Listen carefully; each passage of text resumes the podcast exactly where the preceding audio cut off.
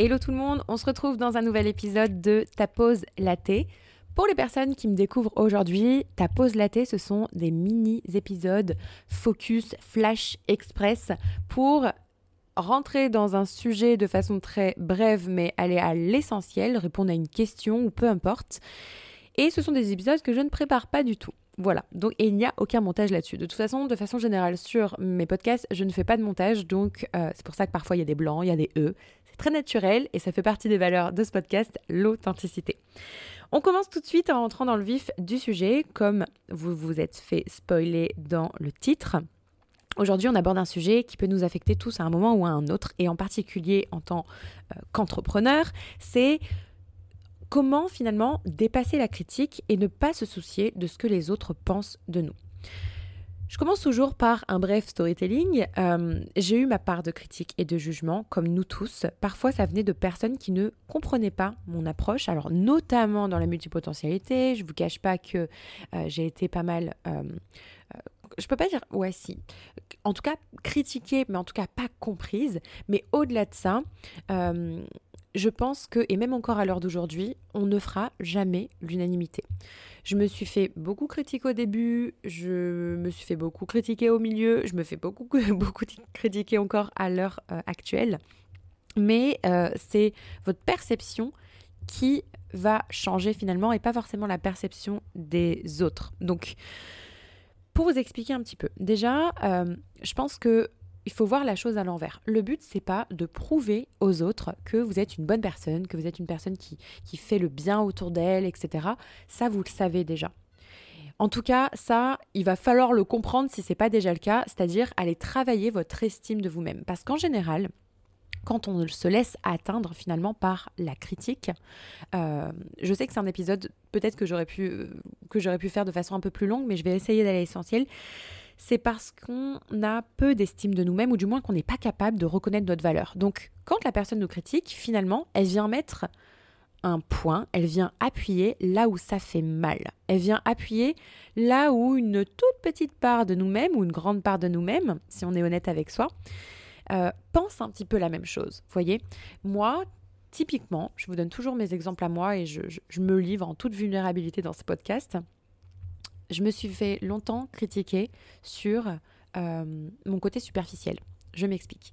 Peut-être que vous, aujourd'hui, vous ne me trouvez pas du tout superficiel, euh, et tant mieux, mais je parle vraiment physiquement, pas forcément dans mon caractère, dans mon comportement, etc., parce que euh, je me suis jamais jugée de superficielle, et ça, que j'ai confiance ou non en moi, je sais très bien que je ne le suis pas. Euh, je sais très bien que je me montre euh, souvent sous mon vrai jour, etc. Et même dans la vie de tous les jours. Enfin, j'ai pas vraiment ce côté-là. Par contre, physiquement, euh, je sais que c'est vrai. Je sais que je suis une personne qui adore prendre soin de moi. j'ai fait de la chirurgie esthétique, j'ai refait ma poitrine, voilà, pour ceux qui ne le savaient pas. donc oui, c'est une forme de superficialité, clairement. Et ça, ça a été grandement critiqué. Et en fait, moi, ça me faisait mal parce que je leur donnais raison finalement. Parce que moi-même, je me jugeais de superficielle. Et je le fais encore un petit peu aujourd'hui, sauf que maintenant, je suis hyper OK avec ça. Et je considère que c'est. C'est pas mon physique qui définit euh, réellement ma valeur. Et si on a envie d'aller creuser plus loin, ce sont ces personnes-là qui m'intéressent. Et ça m'arrive encore aujourd'hui. Un petit peu moins, mais ça m'arrive quand même quand je rencontre des personnes ou quand euh, je suis dans des séminaires ou euh, pas forcément là où j'interviens, mais en tout cas des, rencontres, des networking, où je sens qu'on est hyper méfiant, où on me juge énormément. En tout cas, c'est vraiment ma perception des choses. Où on n'écoute pas forcément ce que j'ai à dire, on me regarde un peu de haut en bas, du style, ben, qu'est-ce qu'elle fait là, celle-là? Ça m'est arrivé encore il n'y a pas très longtemps, hein, euh, pour être honnête avec vous, ça m'est arrivé encore au mois d'avril-mai, là, donc il y a 3-4 mois. Euh, d'une femme que j'ai sentie qui me jugeait énormément. Elle n'avait Dieu que pour Chris, clairement. Elle ne voulait pas m'écouter. En tout cas, elle ne semblait pas vouloir.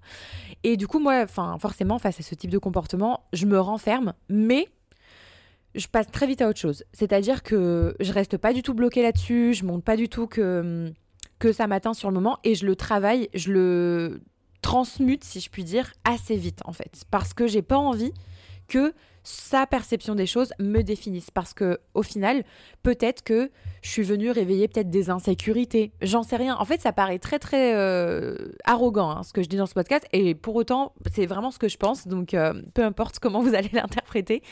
Mais pour moi, euh, la critique, c'est aussi le fait qu'on vient réveiller des choses chez l'autre.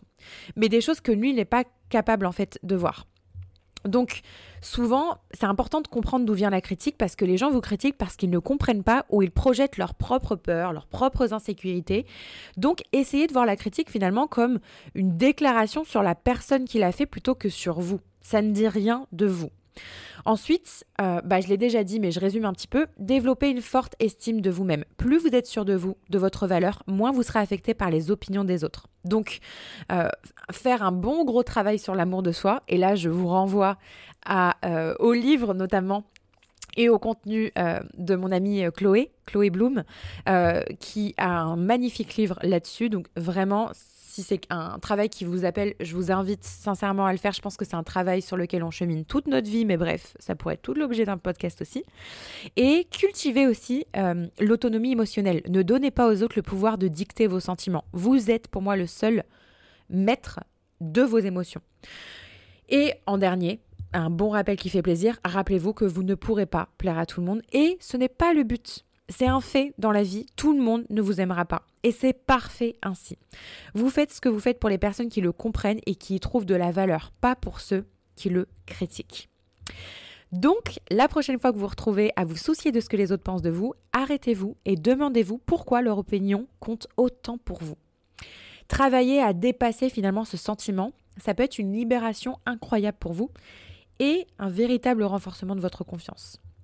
Donc rappelez-vous, votre valeur ne dépend pas de la personne d'autre, de personne d'autre que vous, pardon. Vous êtes unique et c'est ça votre superpuissance. J'espère que cet épisode vous aura plu, qui vous aura secoué un petit peu. Comme d'habitude, si vous n'avez pas encore noté ce podcast, je vous invite à le faire sur la plateforme de votre choix et à me laisser un petit commentaire aussi euh, au passage. Et on se retrouve dans un prochain épisode. Bye bye